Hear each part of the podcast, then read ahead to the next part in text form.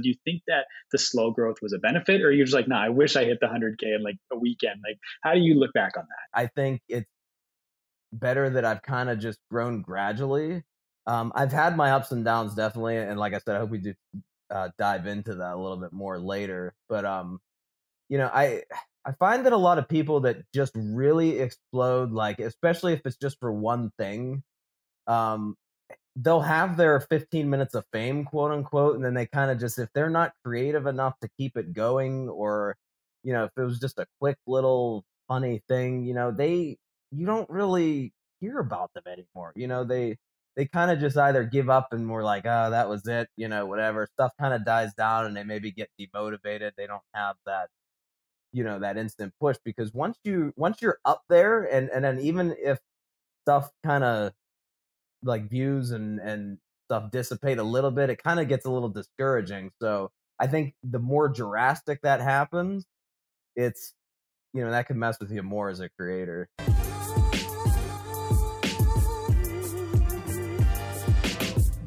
What's going on, everybody? Welcome back to my social life. This is the podcast where we teach you how to grow on social media by talking to the people that have actually done it. I'm your host, Jacob Kelly. As always, today's podcast is powered by Trufan. Before we get into today's conversation with Arcade Matt, there's a couple things that we need to go over first. If you enjoyed today's podcast, be sure to leave us a positive rating and review, share this episode with a friend, and subscribe to the show. Put up brand new interviews every single Tuesday and the brand new takeaways episodes and audio exclusive where I sit down and break down the most recent podcast episode of the week every single Thursday. And now, one other thing that we unfortunately have to go over before we get into today's conversation with Arcade Matt is that I messed up. I'm recording on a different computer than I normally do because my laptop died and my default microphone is not my Blue Yeti. And I did check my settings when I jumped into the podcast and it recorded the entire interview on my headphones. Now, it doesn't sound awful, but if you've been here for a while, it's not going to sound like it normally does. If you're new here, it doesn't sound like this every week. Um, but my conversation with Matt was really, really good. And I really wanted to put this episode out. You know, and Matt talks more than I do, and his mic sounds great. So that's what counts. Um, but we'll learn from this. You know, I mean, 168 episodes in, we're still making mistakes. We're still learning. Um, checking the settings, probably something I should be doing every time, but um, I didn't this time and I regret it. But we keep moving on. We move forward. Like I said, the conversation with Matt, awesome. The headphones, they don't sound like the Yeti, but they don't sound awful. Um, but I just want to give you that heads up. Like I said, Matt still sounds great. And I'm really excited for you to listen to this. Let's get into my conversation with Arcade Matt. And to call Arcade Matt an OG YouTuber would be an understatement. His first upload came on January 4th, 2006, which is less than a year after YouTube released. Since then, he has grown to 1.7 million subscribers on YouTube, 1.9 million followers on TikTok, 800,000 followers on Facebook, 55,000 on Instagram. He was originally known as Matt3756. Today, he's known as Arcade Matt, and I cannot be more excited to have him here on the podcast today. Matt, welcome to the show. Thanks, Jacob. I'm uh, super excited for this opportunity. I'm really glad to be here. I'm excited to have you here, man. And where I want to start is I want to I, normally what I ask my guests is is who were you before you started creating? But from my understanding, Matt before and after starting creating was a very similar person because you've always been kind of like a, a, carnival and arcade game enthusiast, if I'm not mistaken. Like I think you were 16; it was your first job at CVS. You were putting paychecks in a pretzel jar in order to buy your own claw machine, right? Dude, he, you have done your research. Like you, you were nail, you nailed it, man. yeah, yeah, It's spot on. You know, I, pers- I mean, yeah, I've always been interested in arcade games and stuff. Ever, even before that, um, I remember being a little kid and just, you know, there was this old place called Callahan, and it was like a it was a it was almost like a Dave and Buster's main event kind of place. They had food and games. We're talking old school games like put quarters in, token action games, a lot of skill games.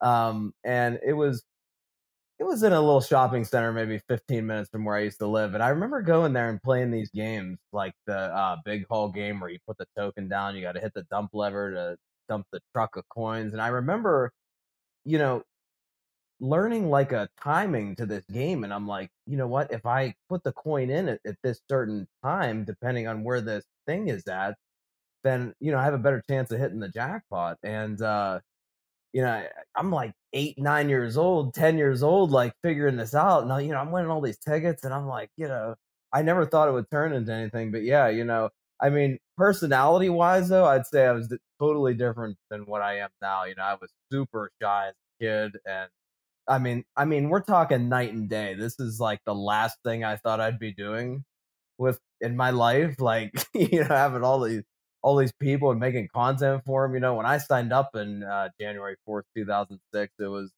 I just wanted like a site. I, I, was doing like, and they're still up to these older videos. I was mm-hmm. doing like home shopping net, network uh, skits stuff. Gadget of the day. And yeah, yeah, and like I just I don't know. I always loved like just being on camera and editing and putting something together and I just wanted a place to upload it. I didn't really care if anyone watched it. If I had like 5 or 10 people, if I got 5 or 10 views, I'd have been happy, you know. It's just it was a weird time where there was like Google Video and you know there were other sites too that where you could upload videos, but it, it was still that era of like there wasn't really like a uniform platform. There wasn't anything like there wasn't really streamlined even as far as like the editing process. You know, you're outputting I think like MPEG two, and now it's just all MP4, and it's super you know more a lot more streamlined.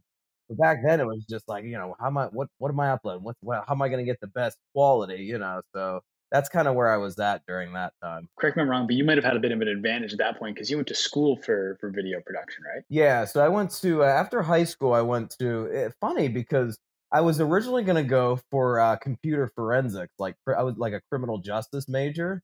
Strange, I know. I don't know where this like, but I was like at the last minute. I remember there was one night I was just like, I, I originally, well, long story short, I wanted to go into like acting and stuff like that or film work. So like maybe both, like maybe behind the scenes and in front of cameras. You know, whatever kind of took off would take off, but um, I remember just one night sitting, you know, like I was ready. It was like after I graduated high school and stuff. And I was kind of just unsure. I'm like, ah, you know, something just like it was like this thought just popped into my head. It was very weird. Like, you know, it was like it was like, no, this is what you want to do. This is what you, you know, want to really do. And it was like filmmaking, you know, camera work and acting and and stuff like that. So I I kind of changed my major last minute because I was going for I believe it was like computer forensics or something. I'm stupid. I, I think it might have been cool nowadays, you know, especially with how computers are now. It probably would have been a good major, but um, you know, it, it I kind of just changed my major last minute. I'm like, you know, I wonder if they have anything that's like uh, video related. And my uh, community college did have something, so I, that's where I started there. And then I um, after community college, I think I maybe took one or two years off, and then I went for a bachelor's for pretty much media arts, TV, video. I mean, I think it makes sense, really, if you look back on it, that that's what you ended up picking to go to school for. Because, like, I know, I remember, I think it was your dad had the giant camcorder the first time you saw yourself on TV and was plugged yeah. in. It was like a moment for you, or like, was it record your brother, your half brother Josh, I believe, like mm, used to record yeah. playing video games stuff. Like, you're always around cameras and stuff growing up. I think it makes sense that that's ultimately what you went to school for. But I'm curious, since you said you went to your community college, you did your bachelor's what then led to you deciding to focus on YouTube? Because you know, I feel like those are two very different things, especially at that point in time where it's like you have the traditional route and then you have this new digital route that you decided to kind of opt for. How come you chose that? Because I feel like if you went through all the work to go kind of like you were on the traditional path and then you just kind of took a hard right and went digital, like what led to that? Yeah, so YouTube I started out just as like a hobby kind of thing ever since even through my uh going to my uh, bachelor's degree, you know, they was it was really still a hobby then. Um, it was just hit or miss. If you go back, like I, it was kind of just like random videos, just kind of seeing what stuck. Um, eh, the one of the first arcade ones was like I believe like me at Ocean City, Maryland, just on the boardwalk. It was like a two minute video, just trying to win like a a, a Nintendo DS or whatever it was back then, and uh, just a real quick clip, like potato quality, and uh, it, it was just kind of. I didn't really have like a theme to the channel, hence the Matt three seven five six name. Like I, I had no plans for it to like just be arcade stuff. I, it was just like kind of, like I said, just a hobby, you know.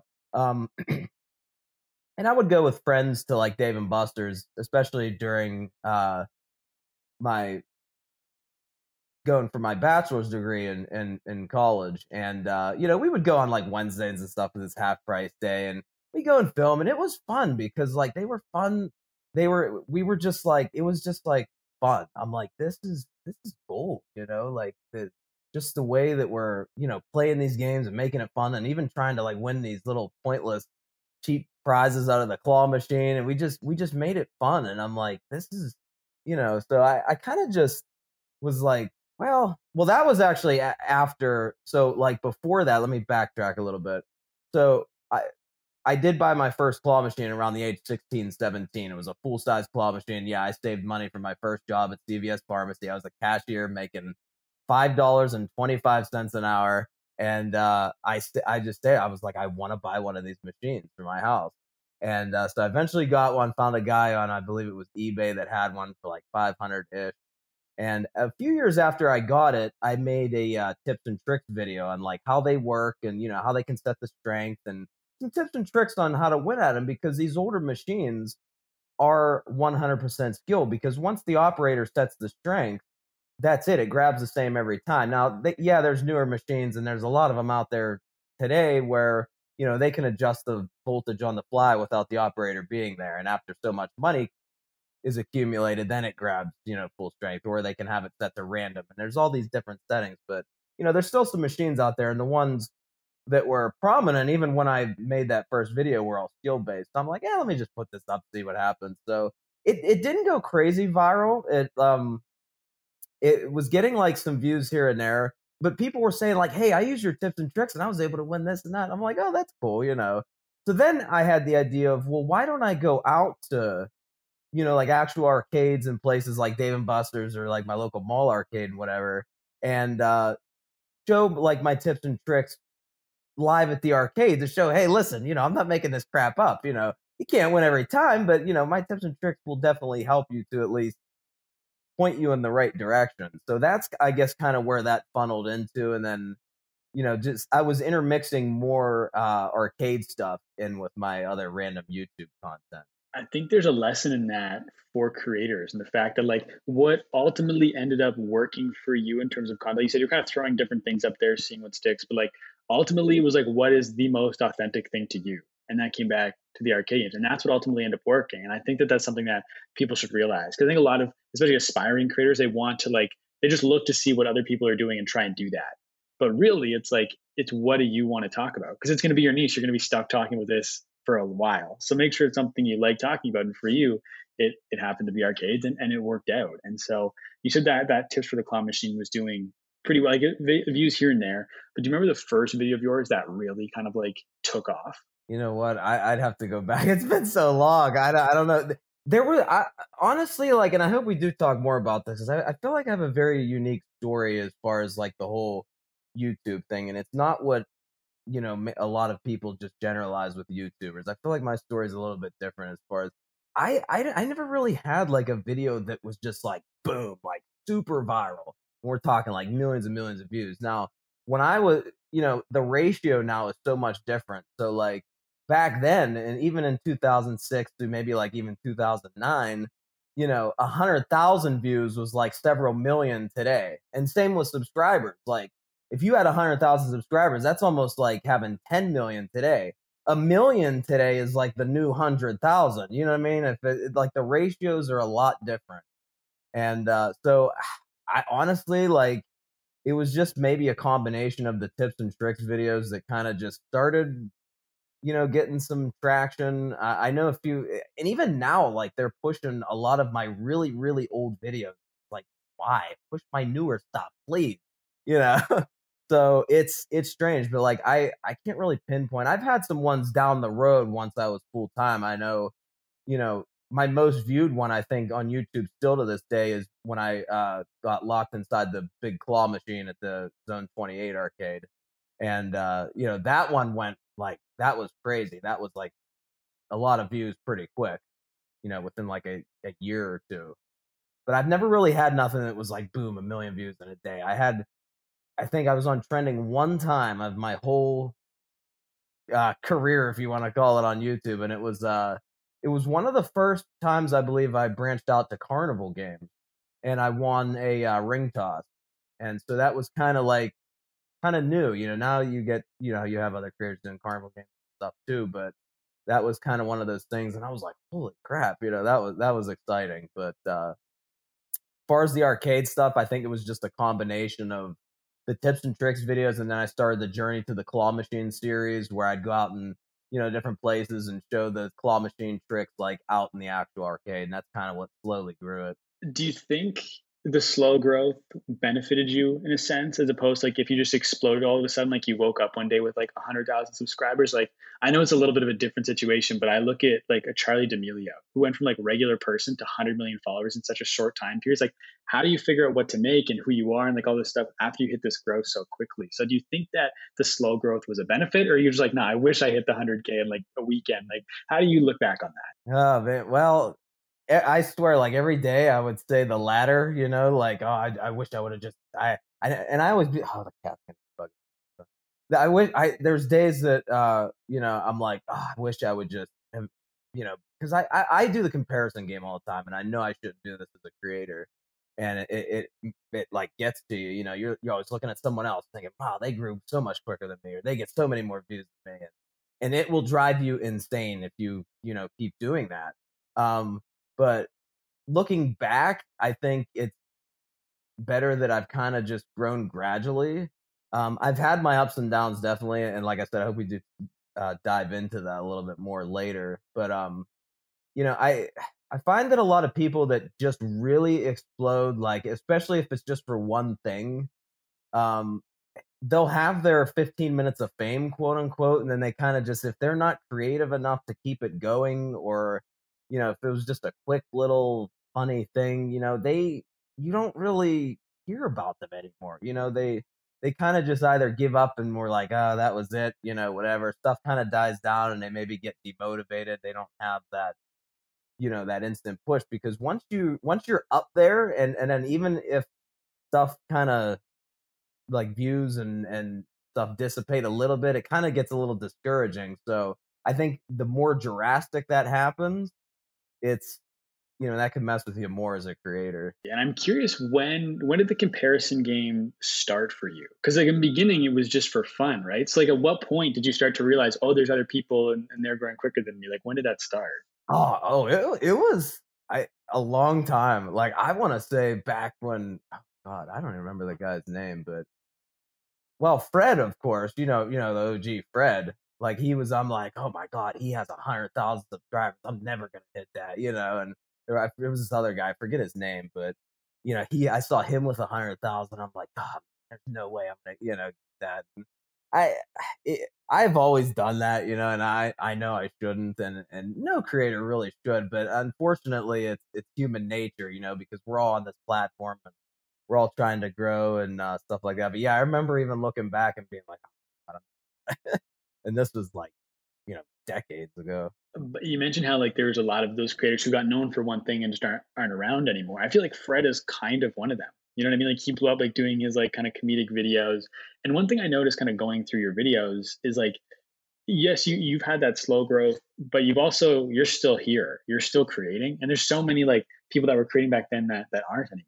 And i was also looking at like you talked about how like you've had your ups and your downs. I was looking at the views and it's like your views have been really consistent. You know what I mean? Like you'll have like they kind of you'll have some like pop up for like hundreds of thousands, but then you also have a thirty thousand view video, and it kind of does that. But it's it's always done that. And I find like when you go to like when I'm talking to other people who've been on the platform for a long time, it's like their trajectory was kind of like up, and then like they've just been slowly on the decline for the last several years. But you've been consistent. It's like what's your your secret to being able to do that? That's a good point you raised because I brought this up with somebody else about people even with more subscribers than me that have been on as long as I have. And my theory is, you know, the algorithm maybe doesn't push channels that are very, very old. Like I signed up in 06. If you go onto my profile, it says when you joined, you know. And I've seen this on other gaming channels. Like there's a guy that I've seen with like 5 million subscribers and he does gaming stuff. And, you know, just two years ago, he's pulling in half a million, million views, no problem. Now he's, you know, pulling in maybe 15,000 views in a day. Like,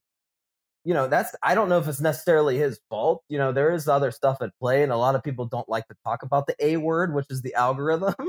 Uh, but you know, I'm a firm believer in it. Some people don't even think it exists.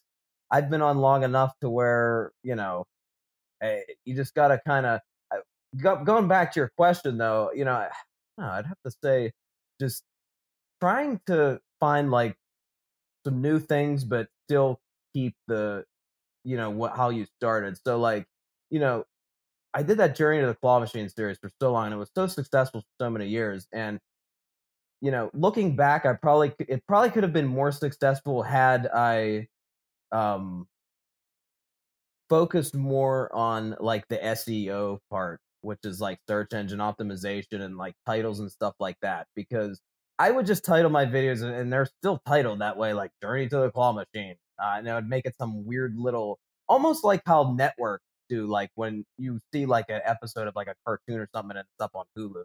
The title of the episode, you know, is kind of just whatever. And I was kind of doing that. I wasn't focusing more on like the if you want to say like clickbaity titles and thumbnails and like oh OMG, I won, you know, whatever. And um, so, you know, maybe that's why it nothing ever really like exploded. Um, but maybe that's why it was more of like a consistent thing. Um, and I think also the you know one of my other things was just trying to find like, okay, yeah, you know, we got I got the claw machine series. Okay, what else can I play? Then I branched out to ticket games. So I'm like, okay, that's a whole nother area I can get into, and we can go for prizes and stuff like that. And then once I branched out to uh, carnival game, I'm like, wow, people really love these, you know. So unfortunately, where I live, they're only open during the summer. So, but uh, that was nice. But it still kind of ties in with the whole, you know, arcade, like amusement industry kind of thing. And then I tried experimenting with mini golf, and when that took off, and I'm like, wow, okay, you know, and sometimes things will, things will take off and they'll they'll stay steady. Other times they'll take off and then they'll kind of just you know start peaking down. So you just got to kind of think of like some other things to do. I think, but still stay true to like how you know where you came from. So how do you determine then when to kind of two prong question here is like how do you determine then when it's time to kind of start implementing some new video types and how do you know when it's time to cut them is it just a pure like a views and analytics perspective or like is it a gut feeling like how do you know when to introduce new things and take things away yeah that's a good question i think it's a little bit of both i'd say for one and the more important thing would be is if you're getting burned out if you're getting burned out you either need to take a break and maybe not do that type of content for a while and maybe focus on something else or you know maybe kind of look at your analytics, maybe some get some feedback, you know, and, and if people just aren't maybe clicking on your last couple videos that were maybe a certain uh, topic, then maybe try a little something different. You know, it's kind of just experimenting thing. I think uh, uh, you know, obviously going on trends too is a big thing to kind of just keep you alive, you know, if you will. Uh, I don't really like to do that. I will do trendy stuff because you know, it, but I don't like to just use that as like, okay, I'm just going to do trends and that's it, you know, because sometimes there are no trends. Like, look what happened with COVID, you know, there, we went through a time where there was like nothing, you know, now we have like the pop its, which have been great for me. You know, I think, I think they're cool toys and they're fun and they're everywhere and there's different ones and they got, you know, food themed ones and they even have them in claw machines now. And that's been successful everywhere on TikTok, even YouTube, and like all the platforms, they've been successful and they're fun, you know. So, but you have to find something that you enjoy. If you're just doing something just to do it, then you know it just doesn't make sense. And so then, how do you come up with ideas like for your videos? You know what I mean? Do you have like a formal process that you like whiteboard it out, or a journal or something, or is it just kind of like on the fly? Like, how do you come up with ideas? Yeah, so before, like in the beginning, it was just like, okay, we're gonna go out and film and just see what we can win today, you know. And it's funny because a lot of things have changed because it used to be, especially in the arcade niche at least, you can go out and you can just you know, play a claw machine for eight minutes and your video would, you know, do really well. Now, or you could even go and just play ticket games and just not even like get a prize or have some kind of goal or something. You can just go, okay, we're gonna see how many jackpots we can win and blah blah blah. You know, do a regular video. And I noticed after a while, I'm like, okay, you know what? These aren't really doing the views that they were. So what what can I what can I change? You know, I got to have an element to make them stick around to the end. So that's why I like doing the uh, if a prize at, at an arcade is like mystery boxes. So that's been a big hit. So I'm like, okay, we can still incorporate, going back to what I said before, we can still incorporate the arcade stuff, but now we're kind of going into another niche of mystery boxes. So we win the prize, but then we unbox it at the end. So they get a little bit of best of both worlds. It's a little fresh, keeps them watching, you know, stuff like that. So, you know, now I, I noticed at least again in my niche, you have to have some kind of like goal or theme or something. So I don't really whiteboard anything. Like when my friend and I go to film, it's just like we're, you know, I kind of just go to the arcade, we see what's there, we see what games are there. Okay, what how much I'll think, okay, how, what can I spend? How much do I think I can win this for? Sometimes I'll do videos like, can I win this uh, price cheaper at the arcade for tickets and stuff like that. So um, it's just a matter of like experimenting and just you know finding. I, I totally lost my train of thought there because this no. cat is bugging me. this cat right here. Oh, oh God. Say Goober right here. Goober, daddy's in an interview. Stop bugging me. I I I feel you. I like I've I've had to start locking my cats out because like this is when they, they don't want them jumping up on the desk in the middle of an interview, and I'm just yeah getting rid of cats. So I, I you feel like that. That was funny. I don't care. yeah, and no worries. Um, what was I gonna say? So you said that like so a lot of it now is like just showing up to the arcade and figuring out kind of kind of figuring out not on the fly, but like being like calculated with what you're gonna do with that video. Have you ever have you ever had a day where it's just like it just does not go to plan and like you can't use that footage for a video, or do you put out a video like that where it's like it didn't go to plan, but I'm still to release this? Yeah, I, I I have them, especially with arcade stuff. I'll go and like I was at Cedar Point actually just this past summer. I was just there by myself, and I was like, okay, I'm gonna see if I can win this or what whatever for 50 bucks or something and i was just not hitting anything like some of the games were malfunctioning and I'm like, nothing was just working out. So I literally junked that whole video. I'm like, I'm not even, I'm not even gonna attempt this. Then I tried something else It was ended up being a really successful video was I'm gonna just play this pop it claw machine, you know, and some other ones, and then that one ended up doing well. So yeah, I mean, with the arcade stuff, it's tough because like I don't go to these places and I'm I'm like, all right, guys, I'm gonna pay you, you know, a hundred bucks. I want you guys to rig these claw machines, make them easier, rig all these games. Like I don't do that. That would be pointless. It's stupid. Uh, I go and whatever happens, happens. You know. Now, if we do stage something or set something up, I obviously say, "Hey, the arcade was nice enough to let us do this." Because I've had videos where like we put an Xbox in a candy crane, but I did it for a reason. I did it because it was part of like a tips and tricks thing, like a a, a very like funny example of one of my tips and tricks. If you got to check the size of the prize compared to the size of the claw, and it was this little dinky claw with a big Xbox in it, you know. So obviously stuff like that was set up, but you know when we go, it's just whatever happens happens. Like sometimes you know we win a lot, sometimes we don't really win much. Like the uh, the Cedar Point video that I just did with my friend, like two years ago, we killed this one game where we were just you know you, you you shoot this little wiffle ball and you got to knock the cups off the thing. I mean, we maxed out two years ago. Like they're like, you can't win anymore. And then this year we didn't win that game at all. But I'm like, eh, you know what? We're still gonna put the video out. I think I won the guess your weight game. So sometimes I'll put them out, but other times if I'm just like, eh, this ain't gonna work, I won't do it. It's like how much footage do you normally have for one video? Is it like a four, five, six hours? Like how much when you get into editing that video, how much stuff is there for you to kind of cut down? So I'd say probably the average video maybe takes an hour and a half, two hours to film um, depending on the video length. Now, if we and depending on how much money I spend in the video, you know, if it's Dave and Buster's on a half day, and depending on what games you play too, faster paced games. Like, but I'd say, you know, the length it takes to edit. Well, I actually hired an editor now, um, but you know, I'd say an average of maybe five to six hours just to edit a video. You know, get it down to around, you know, depending on the length.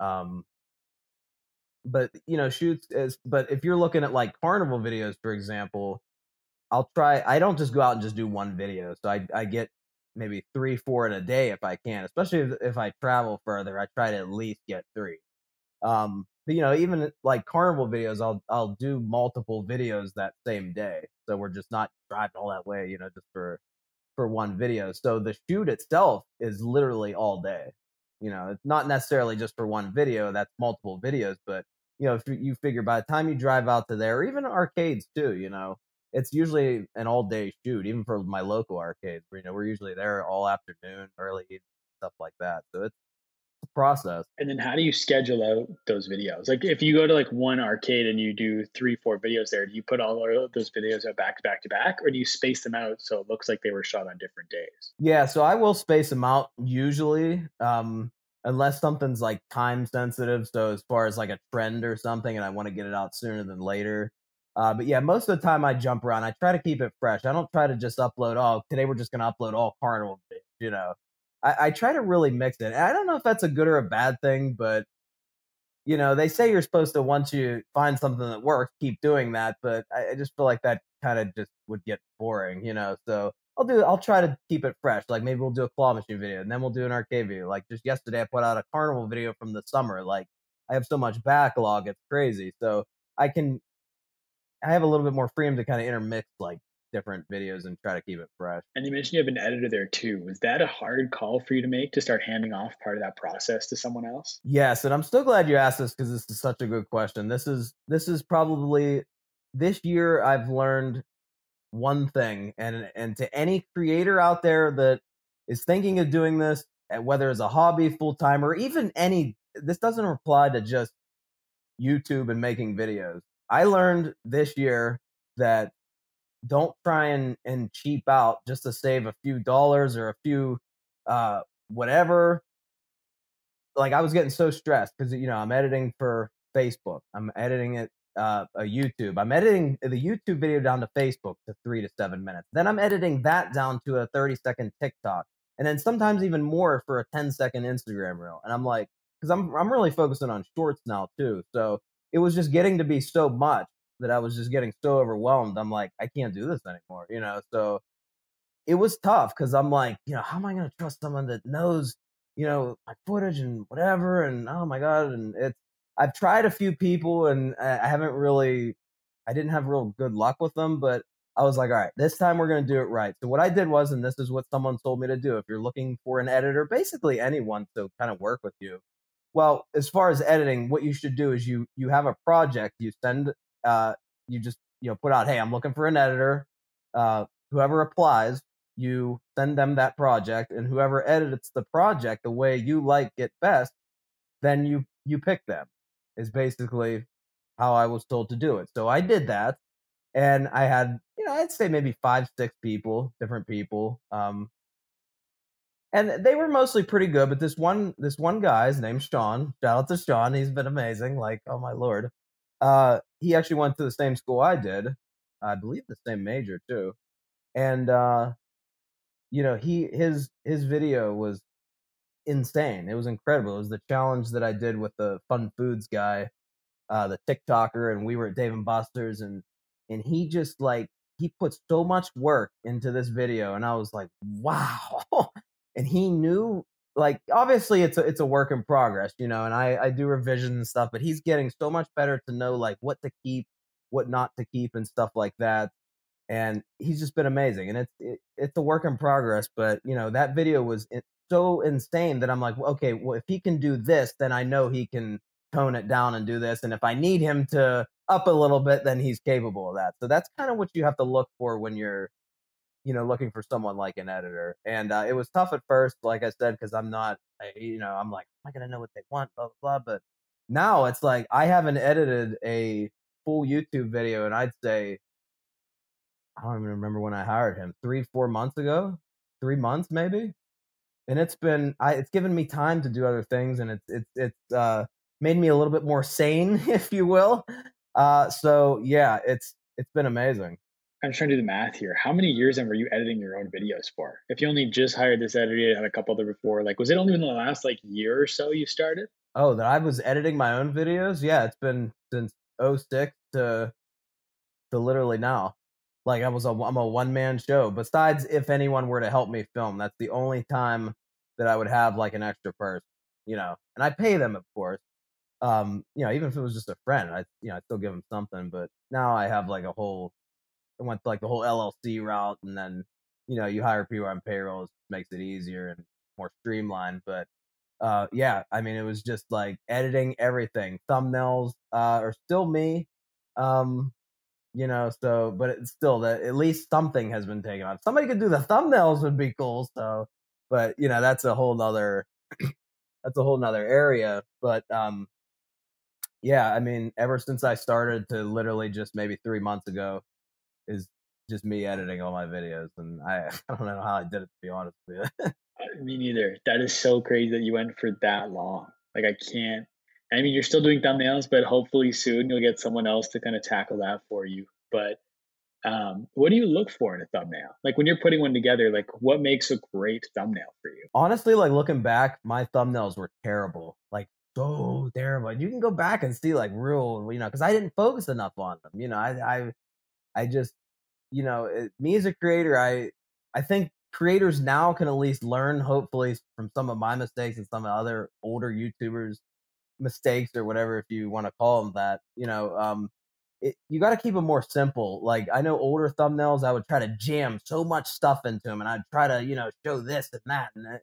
now it's just I know, uh, you know, I remember reading somewhere that uh, or heard somewhere that the max amount of uh, elements you should have in a thumbnail is three. You know, so you kind of keep it like maybe you, maybe like a game, and then maybe like some other element or like text or something. You know, so I've been I've been really trying to work on my thumbnails and just make them more simple and more vibrant. I, you know, I, I'm a big fan of like very vibrant, colorful thumbnails. So I've been working on that and just trying to just make them more simple and not as busy. You know, you gotta, because if you look at Mr. Beast, for example, the guy's thumbnails are so simple, like somebody in ninth grade could probably, you know, go and make a, a thumbnail of his. There's not much to them, but yet they're so effective, you know. So it's just, I think there's, you got to find a balance there. And the create, I heard this, uh, talk to someone who was talking to Mr. Beast recently, and they said he spends up to 10 grand per thumbnail, which is just like, well, he insane. has the money to do it. But yeah, that's crazy. It is. It's nuts, you know, and you think, wow, how does, I, I don't have that kind of budget yet, but, uh, you know, you have to, and that's one thing I want to, you know, cause we're talking about like, um, hopefully like some aspiring creators will see this and one of the things I do want to say is don't feel like you have to, you know, go all out. You're when you're just starting. Oh, I gotta buy this thousand dollar camera and this and that. You could use your phone. Like the phone, I swear, shoots better video than some of my DSLRs. You know, start simple. You don't have to invest really anything. You know, there's free editing software, there's free tutorials, there's free everything.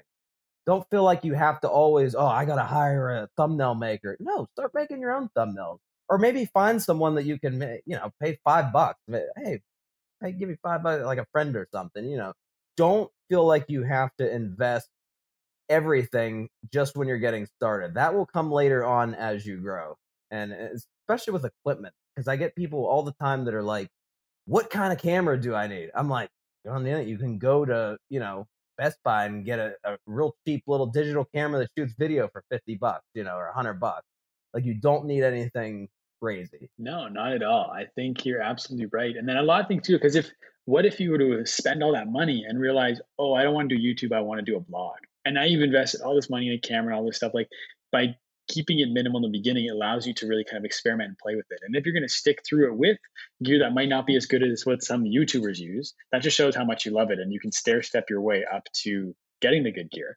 And to your point with the phone too, like I always tell people, it's like you can record a YouTube video, you can record a podcast, you can type out a blog post like whatever you want to do like do you have the gear if you're watching this podcast and this video if you're on youtube on a podcast platform you have enough gear now to start right yeah and and even especially with you know how tiktok and everything's taken off right now we're filming videos literally out of our phone my phone has been used more than ever than it, in, in the past year and a half it's been used more than i've ever used it for you know content creation and stuff like that that is you know, now that I hired an editor, shorts is, is the thing that I'm focused on now, all kind of full time. You know, I'm still doing like, you know, I'm going out and filming like the longer videos stuff. But then once, you know, my editor edits them, I'll take that and I'll edit it down myself into a, you know, like a, um, a shorter video for TikTok and Instagram Reels. But yeah, it's, you know, it's one of those things that it's just like, it's really taken over and the quality's improved and pretty much everyone has them. So,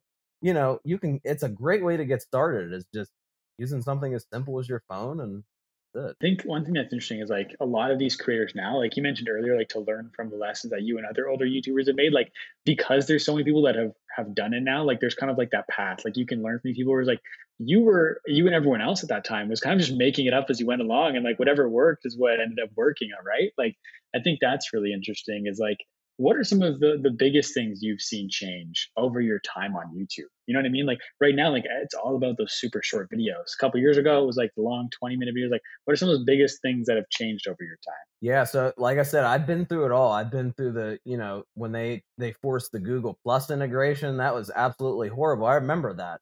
And I'm like, oh my God, this killed my engagement. My comment would get like two, 300 comments in a day. And then I went from that to maybe like 40.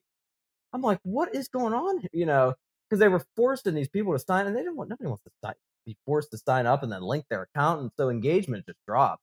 And I'm like, oh, this is this is horrible. Thank God they got rid of it, but you know, I think it screwed up a lot of things behind the scenes. Uh, so that, um, you know, just the overall like, obviously the look of the platform, just how you know the creator studio kind of thing. I do like how they simplified things and made the metrics a little bit more dumbed down, if you will.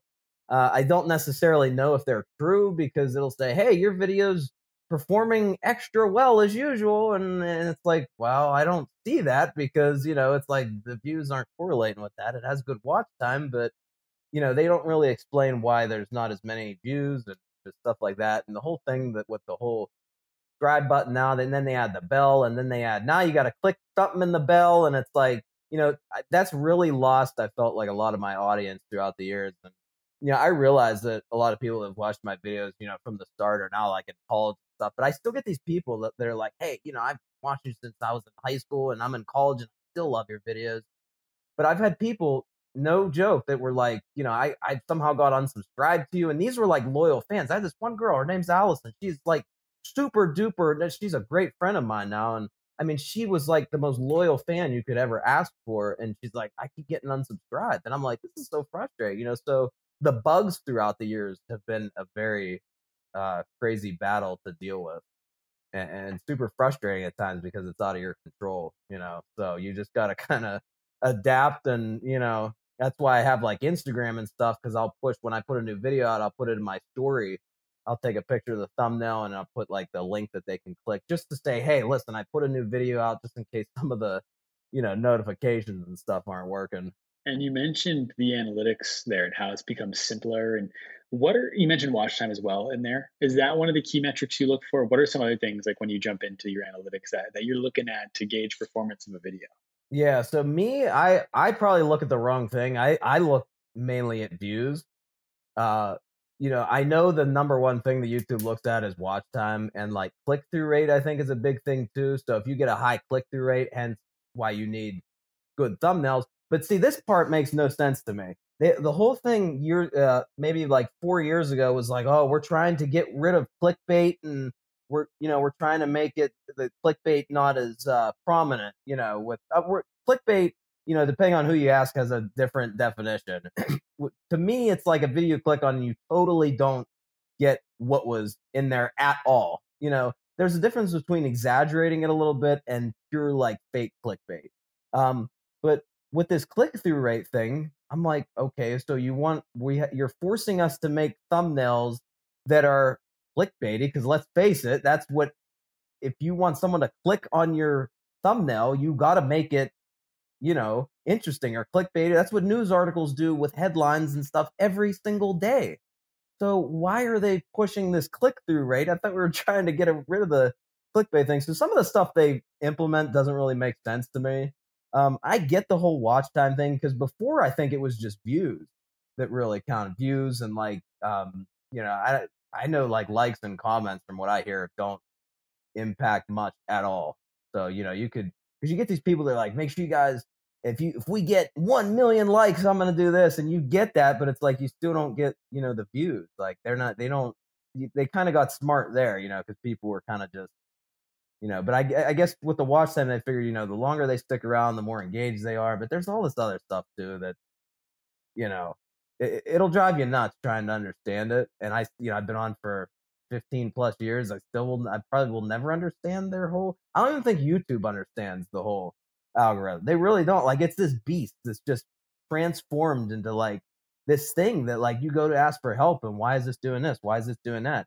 You know, um, I noticed when the, there was a uh, subscriber uh, issue, it was like the number count or whatever. Uh, you know, people were losing subscribers, but they weren't really losing subscribers. Well, that was definitely impacting views because I, I noticed it. I'm like, this isn't just a coincidence here. Yeah, it might be a glitch, but it's still impacting my channel and its performance because the algorithm thinks, wow, he's actually losing all these subscribers, so we're not going to push his videos as much anymore. You know, I think there's all this stuff that even the technical team doesn't realize. It's like a domino effect. One thing happens and then it affects all these other things. And people are like, well, what happened? You know, I was doing so well. And then all of a sudden it's just like my views and stuff were cut in half. So that's been probably the biggest struggle. And, you know, I, I don't know. I can imagine. And it's like as yeah. soon as you start to think you understand how it's working, they put in a new mm-hmm. switch and you're just right back to square one mm-hmm. again. Um, that I can understand where that gets that gets frustrating. And even sure. with TikTok too, it's like, you know, their algorithm's a little more not predictable, but it's a little more easier to crack. But you know, I've had friends that like say, yeah, you know, I have this video with like 80, 90% watch time and it barely has hit the For You page. And it's like, that's crazy for TikTok that's a really good watch time, you know, even 75% on a 30 second plus video. But, and it's like, you know, sometimes they don't just push it. It's like, why? You know, I don't, I don't know. So for you, especially like for you having to dealt with this over the last 10 plus years. Um, but kind of jumping back to that, actually, you got partner when it was a big deal It was 2012, right? I think like you applied for it 2010 and 2011 and then got in yeah, 2012. The one time like I got denied, the first time I got denied, and then I was like, uh, and then somebody was, couple of the people that were watching my videos like, no, no, no, you have to go back and do this and then apply again. I forget what I didn't do the first time or something. And then I was like, ah, forget it. I'll just, you know, where I maybe even had to wait like another six months to apply again. And then I went back. Uh, I think it was around the end of 2011 is when I got early 2012 is when I finally got accepted as a partner. And uh, yeah, that was when you know you had to apply. You had to have you know all your videos. I actually had to remove some videos, unfortunately, because they were just like, yeah, I was afraid of like you know copyright material and stuff. So I was like, man, we gotta get rid of those, like music or like you know TV shows or whatever. Um, but not TV shows per se, but like I was on uh, Game Show Network one time when I used to have like a call in thing, and I was like, I was like afraid like even that might get flagged, so I had to remove some of those. But um, yeah, so like you know that was that was cool, and then going keeping on that topic, I remember when they kind of just opened the floodgates to everybody. They're like, oh, anyone can monetize now, and it's like that really killed like just kind of every not really killed it, but just like spread it out more. So it was a little bit tougher to get things seen and you know earnings were affected there a little bit because now you have a lot of people revenue sharing when as before you know the uh your cpms were def- way different like your earnings per thousand views so that that definitely had an effect there but then now i think they're back to where you have to have like watch time because that was the, with the whole logan paul thing they just don't want anyone you know with that one viral video revenue sharing if it's not like advertising friendly and all that nonsense. So I guess it's kind of back to where it was, where you have to have like watch time and then stuff like that. But it's definitely easier, I think, than it was when I had applied. Like the met, like you don't have to have as much. Yeah, no, I think it's like a thousand subs now and four thousand watch hours or something like that. Um, but then did you? So when you got partner, did you take the jump to full time when you got partner? Uh, not right away. I was still in uh, finishing up my last year in college for my bachelor's, I just had to take some like core classes like math or whatever, and I just have just like this one or two extra classes I had to finish to graduate, and it was kind of taken off.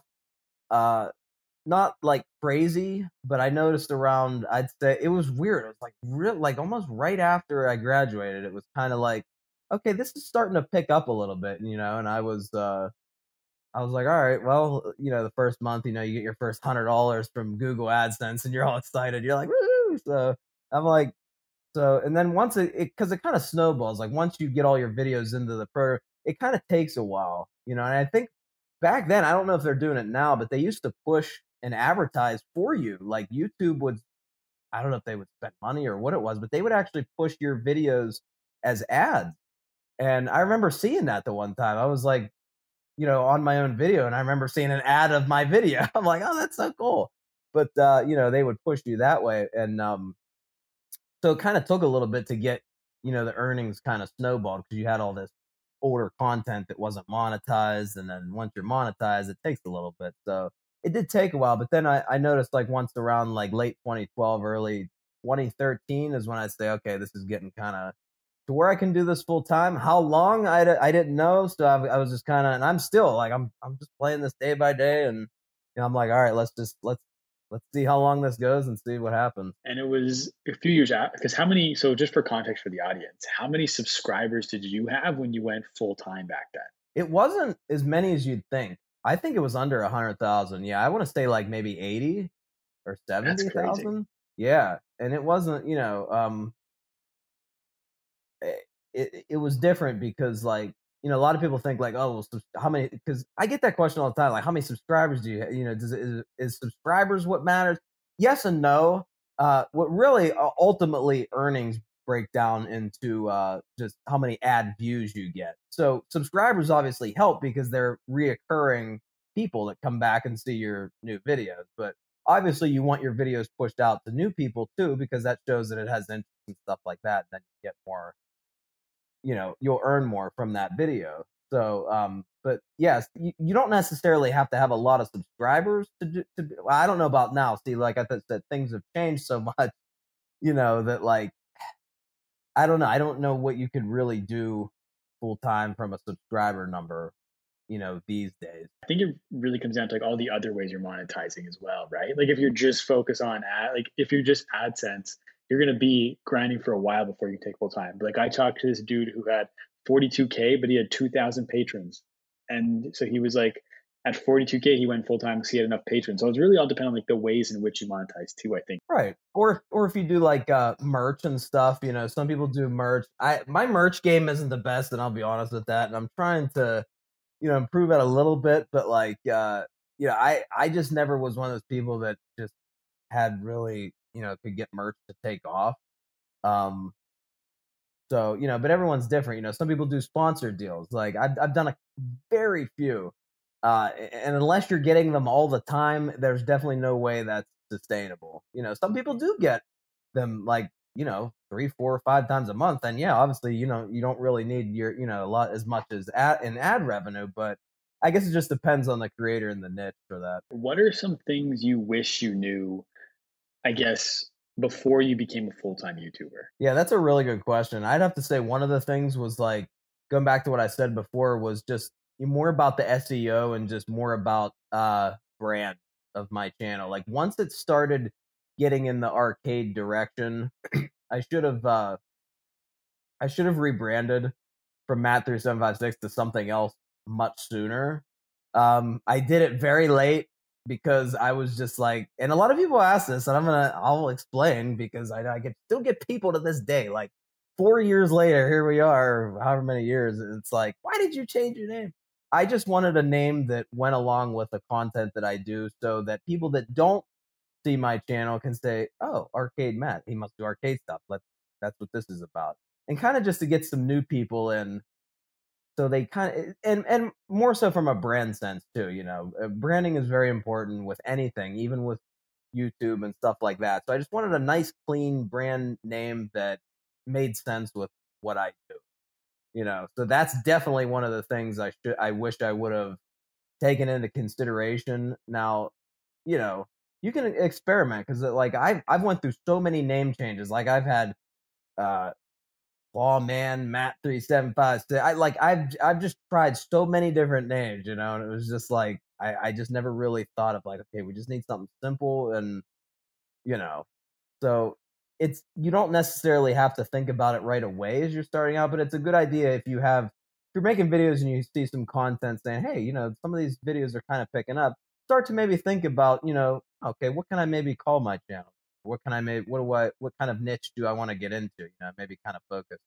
that way. Does that brand expand? Like for you specifically, when you were focusing on brand, was there anything else you did beyond just the name? Was it like using a specific color scheme or unifying the thumbnails or anything like that? Or was it mainly just the name? It was kind of just the name at first. Uh, as far as like, I really wanted to get like a. I've this is the longest I've kept my channel avatar with the tickets in the blue background. I think it works. I think it pops because I would change that all the time too. It's simple enough, and I'm like, okay, that's that's good. We can stick with that, you know.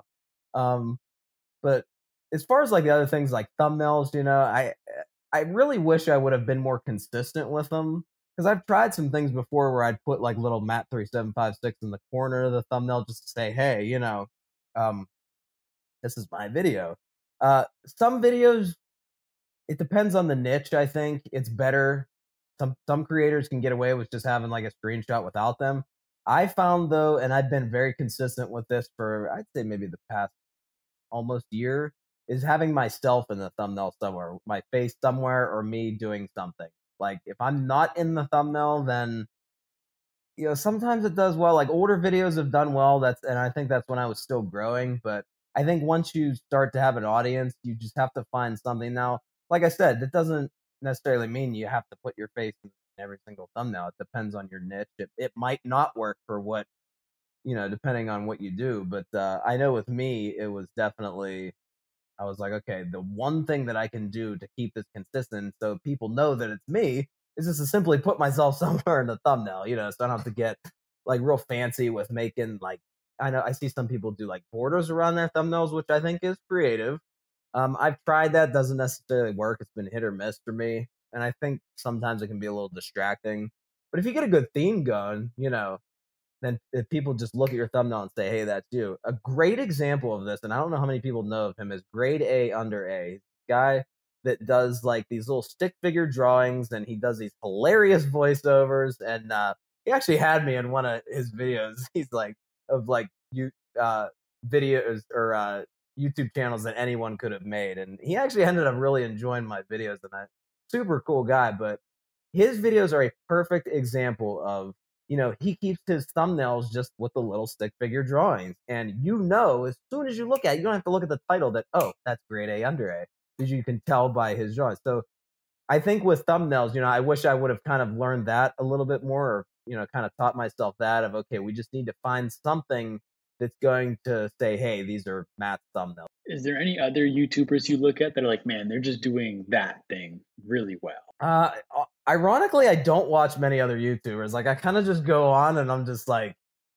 you know, it's, I, I do my thing and, uh, you know, stuff like that. But uh, grade A, I, I think is a good example. You know, um, he's kind of hit or miss though on uploads. Like he'll go, he won't upload for like a year and then he'll come back and it'll be like, uh, oh, here I am, you know. So, but uh, yeah, I think him, you know, just because of like how just consistent his videos are, and I think that's what keeps people coming back. You know, they're like, oh, this is a great A video.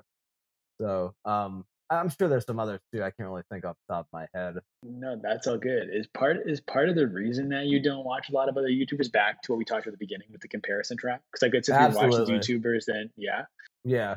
Now I I will sometimes go on and watch just to maybe get some ideas. I do find sometimes that helps if I have like a like a, a creative block. I'll, I'll, go on and be like, you know, what, try and watch someone else and be like, okay, what can I do that they're doing and but make it my own? You know what I mean? Or oh, maybe that's actually not a bad idea to maybe try something similar. You know, in my video, I'll kind of tweak what they did a little bit. So it's, I w- I wouldn't say it's it, don't do that, you know, but yeah, for me, it's it's the whole yeah, I uh, it's it's a it's a struggle that I've I'm, you know I still struggle with it to this day. So yeah, that's kind of why I just I go and do my thing. You don't have to answer this question if you don't want to, but how closely tied is your mood to the performance of your videos? Oh, yeah, it's I'm trying to separate that more because yeah, it's I mean it's so close it's it's it's insane, you know, and I know when COVID hit, I'm like, uh, something's gonna happen. I just predicted it. I'm like, something's gonna happen. And I noticed like my views are just going down and I'm like, you know, maybe just people aren't interested anymore. I don't know, you know, but then you like I, going back, I get these people that are like, you know, I've watched you forever and I still enjoy your videos. So something that's why I'm saying something. I'm going to go back to that A word again that nobody likes to talk about is the algorithm. uh, you know, maybe they weren't. And this was with the whole FTC thing and the the kid friendly stuff. Um, I definitely think that had an effect on us, not directly, but indirectly, because I feel like they were suppressing channels that were maybe on the in the gray area, just to be on the safe side. Because my channel is not targeted towards kids. I, in fact, my uh, my number one demographic, at least according to YouTube uh, analytics, is 18 to 24. And you know, I meet so many people in that age. Now, yeah, I do have a lot of younger kids, but then I do have I have people you know older than me that are you know interested in videos like adults and stuff. And um, so I really have just everybody. So my content is definitely not you know targeting just kids. You know, it's it's everyone. So that was super frustrating when that uh, you know kind of was happening because I'm like, okay, well maybe they're suppressing um channels in that gray area and it's like but they're not really saying, "Hey, you have to mark your videos as made for kids." But we're just a, you know, arcade, maybe there are certain keywords we're getting flagged or something. I don't know. But that was around the whole thing. Then COVID hits, and then I'm talking with the network I was with at the time, and I'm like, you know, what's going on here? And then one guy was like, well, maybe people aren't searching stuff that they can't go out and do because you know everything was shut down, all the arcades were shut down, and I'm like, okay, I see that, but on the other hand, if wouldn't they be searching it more if they're at home and they can't you know so something was something was weird there and and i've had several years like that where it would dip uh, you know and be like wow maybe this is it you know? And then it would kind of you know start trailing back up again so it's really like my mood unfortunately i i tie my mood so close to my my views and stuff and i know you shouldn't do that at all and it's it's a it's a struggle that i i try to work on every day you know it's because otherwise you're gonna go insane, you know. And I've there's been days where I've just you know gone into depression and and it's just you know I'm like I I, I can't do this and I'm there was a time where I was just like you know I, I think it's been a rough year and a half for everyone in some aspect of their lives, but you know I was just like I, I ended up making a video. I ended up unlisting it now, but it was just like a video of just like expressing how I felt and just kind of like you know I, I just I, I want to make the content that I want to make. You know, I'm worried about like what people are saying and this and that, and it's just I, I came to the realization that I wasn't uh I was losing like part of myself, and I'm like that's not good. You know, if I'm not having fun doing this, and I'm and, and if I feel like I can't be myself like I was, and which is how I grew this channel, then that's not good. I I have to change something. You know, so it was it was a pretty it was a pretty rough time. Um, but you know, slowly but surely, I'm trying to crawl out of it and just stay focused and uh, you know, not worry about hate and and and stuff like that, and just make the content I want to make, and and hopefully other people will continue to enjoy it. Cause that's how I started. So you know, trying to kind of go back to that. Lack of a better word, like how have you found yourself again? Has it just been kind of like putting on those blinders and just focusing on your channel and nothing else, really? Yeah, yeah, it really has. Like I've really like even when I go on TikTok, I really don't watch TikTok. Like I'll go, I'll upload my TikTok, and I'll you know I'll try to respond to some comments and stuff. But I don't like being on that app. It's you know, as strangely as much as I've grown on there, it's still you know it's too much comparison that can be done. Uh, you know, it's just I don't like to get distracted. I'm trying to just stay focused on me right now, me and my viewers, you know, and people that support my channel. That's that's I'm I'm kind of just focused and I've kind of just put my foot down and said, you know, this is how it's gonna be, and I, I don't want to go back to, you know, how I was, you know, because I it's just I remember because I would I would go back and watch older videos, like I'd go back and be like, oh, you know, something something's definitely different here, you know, and there are times where sometimes you can tell, you know, like I was just kind of having an off day, you know, hey, we're all human, but you know, I, like I would go back to my older videos and I'm like, man, you know, I, I I even saw it, and that's I think when it clicked something's got to change here, you know, and we can't can't keep doing this. So, what about like? Because I'm assu- I think your first your first subscriber that ever recognized you was when you had 500 subs. I think his name was Brennan, if I'm not yeah, mistaken. yeah. Um, so you've had people like coming up to you for a very long time and recognizing you. So like, is there pressure with that to kind of maintain a certain image and always be on, even when you're out in public? Like, do you find it hard to take breaks? Essentially, is the question I'm asking.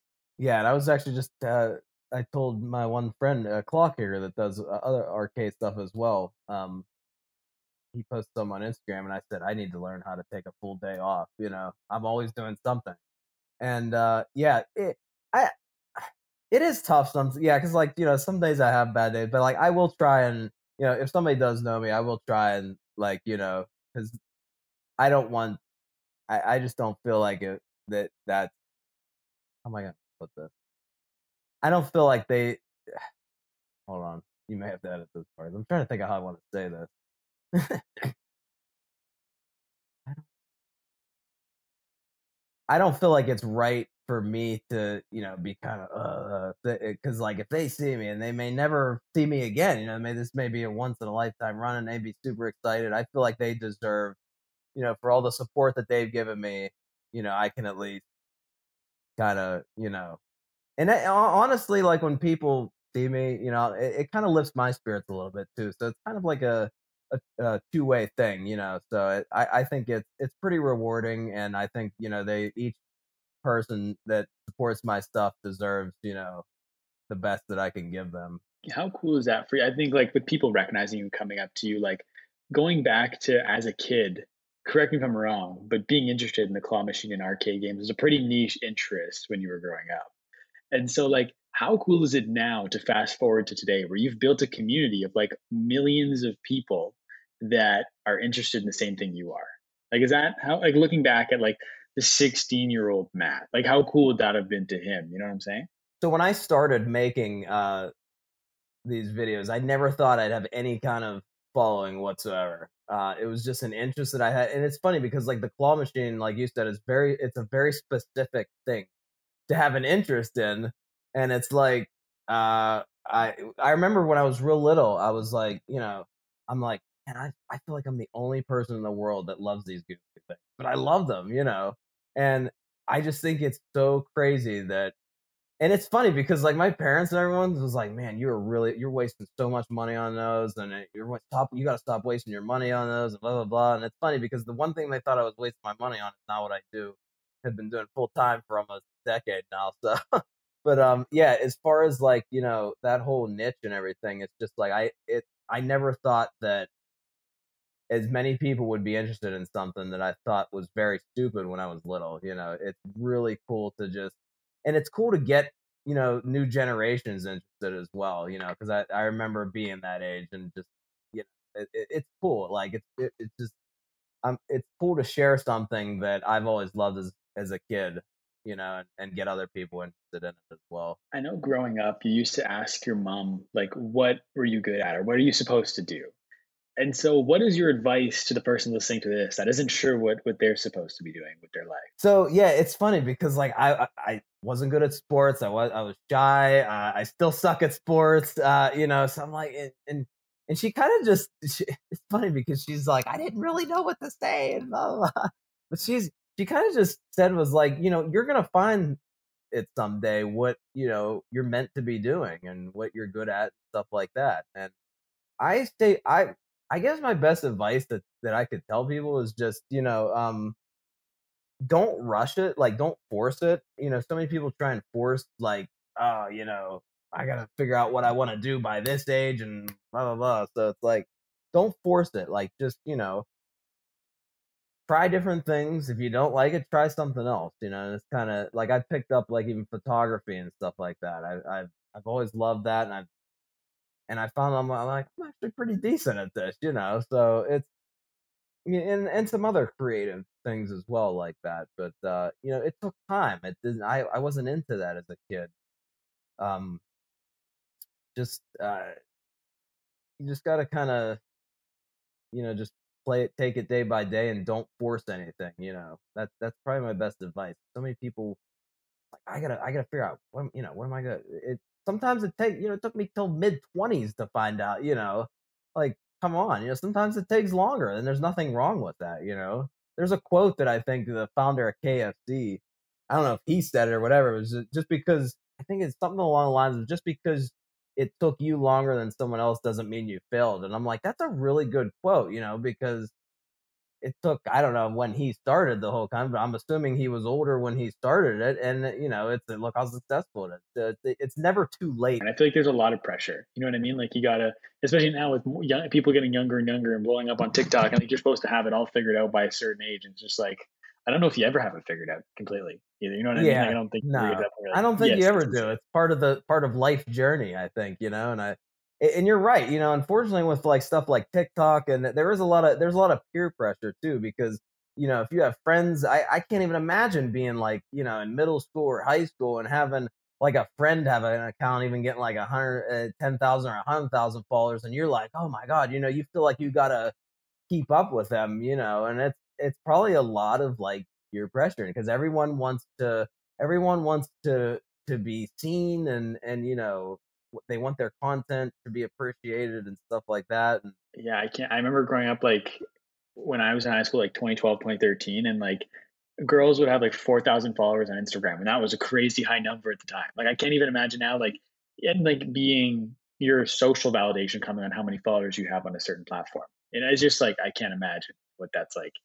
Um, one other thing I want to make sure I, I brought up on the podcast is it true like through your your content and some of the stuff you've won through like just playing all these different games, like you've been able to contribute to like the World Food Program, Children's Hospital Pittsburgh, and the Red Cross. yeah so i do like uh donations especially around like christmas time. Uh, so now i have a, uh some toys for tots videos coming out because a lot of these places will have just the thing that you can go and donate right there you know which is cool. So i had a couple videos coming out on those. Uh sometimes i'll do like challenges or i'll i'll do like an end of the year kind of thing where i'm like all right we're gonna gather all these plush that i want and we just donate them it was tough because i'd used i would really like to uh donate them to uh, my local children's hospital. But I think with COVID now, I don't know that they're really taking them anymore, which is unfortunate because you know I it was it was more of a personal thing than me like dropping them off and mail, you know shipping them somewhere. But uh yeah, one way or another, you know, I because like I want all these plushies and it's like you know. I, I don't I would rather them go to you know kids and stuff like that but uh, and same with prizes as well especially around the Christmas time you know I like to do a lot of uh, donation stuff. And I've done even stuff like uh, I remember a couple years ago, Mr. Beast did that. Uh, I think it was Team Trees, it was called, and then so I made it kind of interesting. You know, I tied it in with arcade stuff, and this is going back to like keeping your content fresh, but you know, changing up just a little bit. So he's like, you know, you it was just a website where you go and you can just donate a money amount. So I'm like, huh. So I figured, so why don't I? So I was like, why don't I go to an arcade and for every ticket that I win, that's how much I'll donate you know so i went and did like i forget how much i spent like you know i had like a certain dollar amount on my card and then i went and then uh i, I think we ended up raising like 1300 1400 dollars or something like that or maybe 12 i know it was over a thousand uh for that uh cause so yeah that's been cool Yeah, no, that's awesome. I just saw it somewhere, and I wanted to make sure I, I brought it up on here so people knew like all the, the like all the other stuff you're doing. Like people might not always see because might be behind the scenes, but I just want to make sure that I yeah and I i've done you know i try to do like giveaways and stuff too because like i feel it's it's super important to give back to the people that have supported you and i'll probably be doing thinking of i usually do like a christmas giveaway like a big prize you know uh, i've given away like you know thousand dollars to amazon and gift cards and sometimes i'll ship like a little uh, one of those little toy coin pushers, those little claw machines, plus like a gift card and stuff like that. So I'll have like a bunch of winners and stuff. So it's been cool. It's it, you know, I, I it's just a a little way that you can give back to the people that you have supported you. How often do you look back, kind of on the whole journey? You know, you've had people that have been supporting you for over ten years now, and like how often you look back to those those first videos, ba- January fourth, two thousand six, all the way to now? Like how often do you look back on everything? I I- I'll say at least a couple times a year. I'll just take one of those moments and be like, you know, I I'll go back and I'll look. And and honestly, like that, probably just a couple months ago I did this, and like I, I was telling you before, you know, I kind of looking back and I was honestly I like teared up. I'm like, oh, you know, this is crazy. And then, but part of it was because like, wow, you know, I'm I'm starting to kind of just lose myself here, and I I, I miss, you know, I I want to be me. You know, I was it was getting to a point to where I was feeling like eh, it just wasn't enjoyable anymore and and you know ta- and that goes back to taking breaks too you know if you don't if you don't take time for yourself then you're not doing anyone any of your followers a service and i learned that the hard way unfortunately you know you really have to take care of yourself it's not a you know i, I try to be a very humble uh, person but you know if you don't take care of yourself first then you you're not gonna any of the content or anything you're doing isn't gonna show. You know, it's not gonna be put out to your hundred percent. I have a quote of yours written down here, and I want to I want to know what what this quote kind of means to you. It's the unexpected people that usually achieve unexpected goals.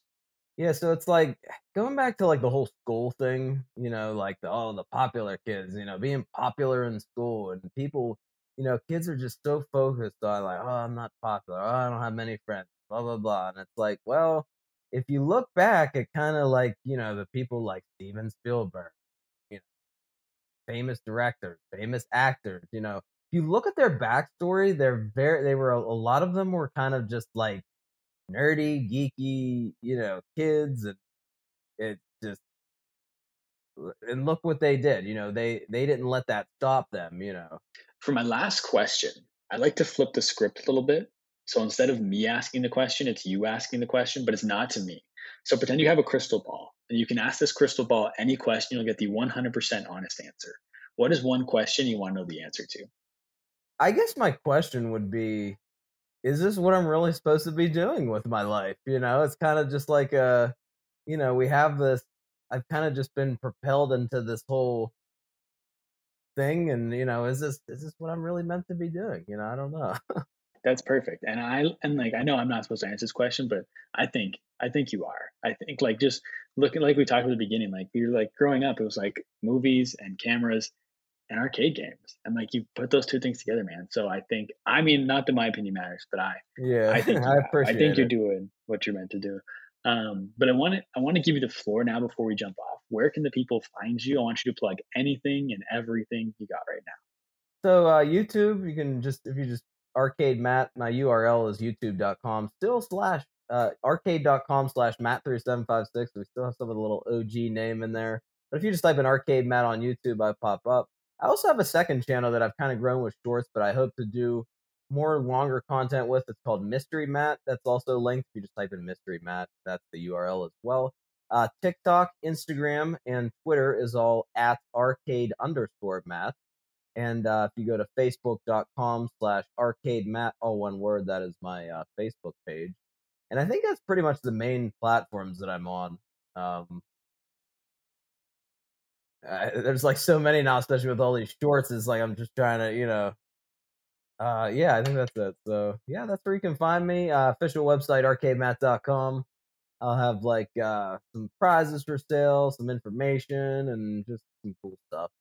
So the work in progress, the website. Awesome. Well, I'll make sure everything's linked in the show notes down below so people can find them. But I want to thank you. Uh, I want to thank you so much for taking time to come on the podcast, man. Yeah, I really this appreciate is great. it. I appreciate the opportunity. I, you know, I think this is, I, like I said, you know, when we started, I feel like I have a story to tell, and I, if I can help someone, you know, whether it's with YouTube or not, or just life in general, you know, I feel like my story is kind of it's a little different, you know, and I, I feel I, I enjoy sharing it because maybe some people can relate, you know. Well, I appreciate being willing to to share it on, on the podcast. I definitely think there'll be multiple people who've listened to this that that have taken some things away for sure. Oh So, yeah, yeah, they'll love it, and like I'll share it wherever. So I think I is, I think it's gonna be really cool. Yeah. Thank you so much. And thank you again, like I said, for the time.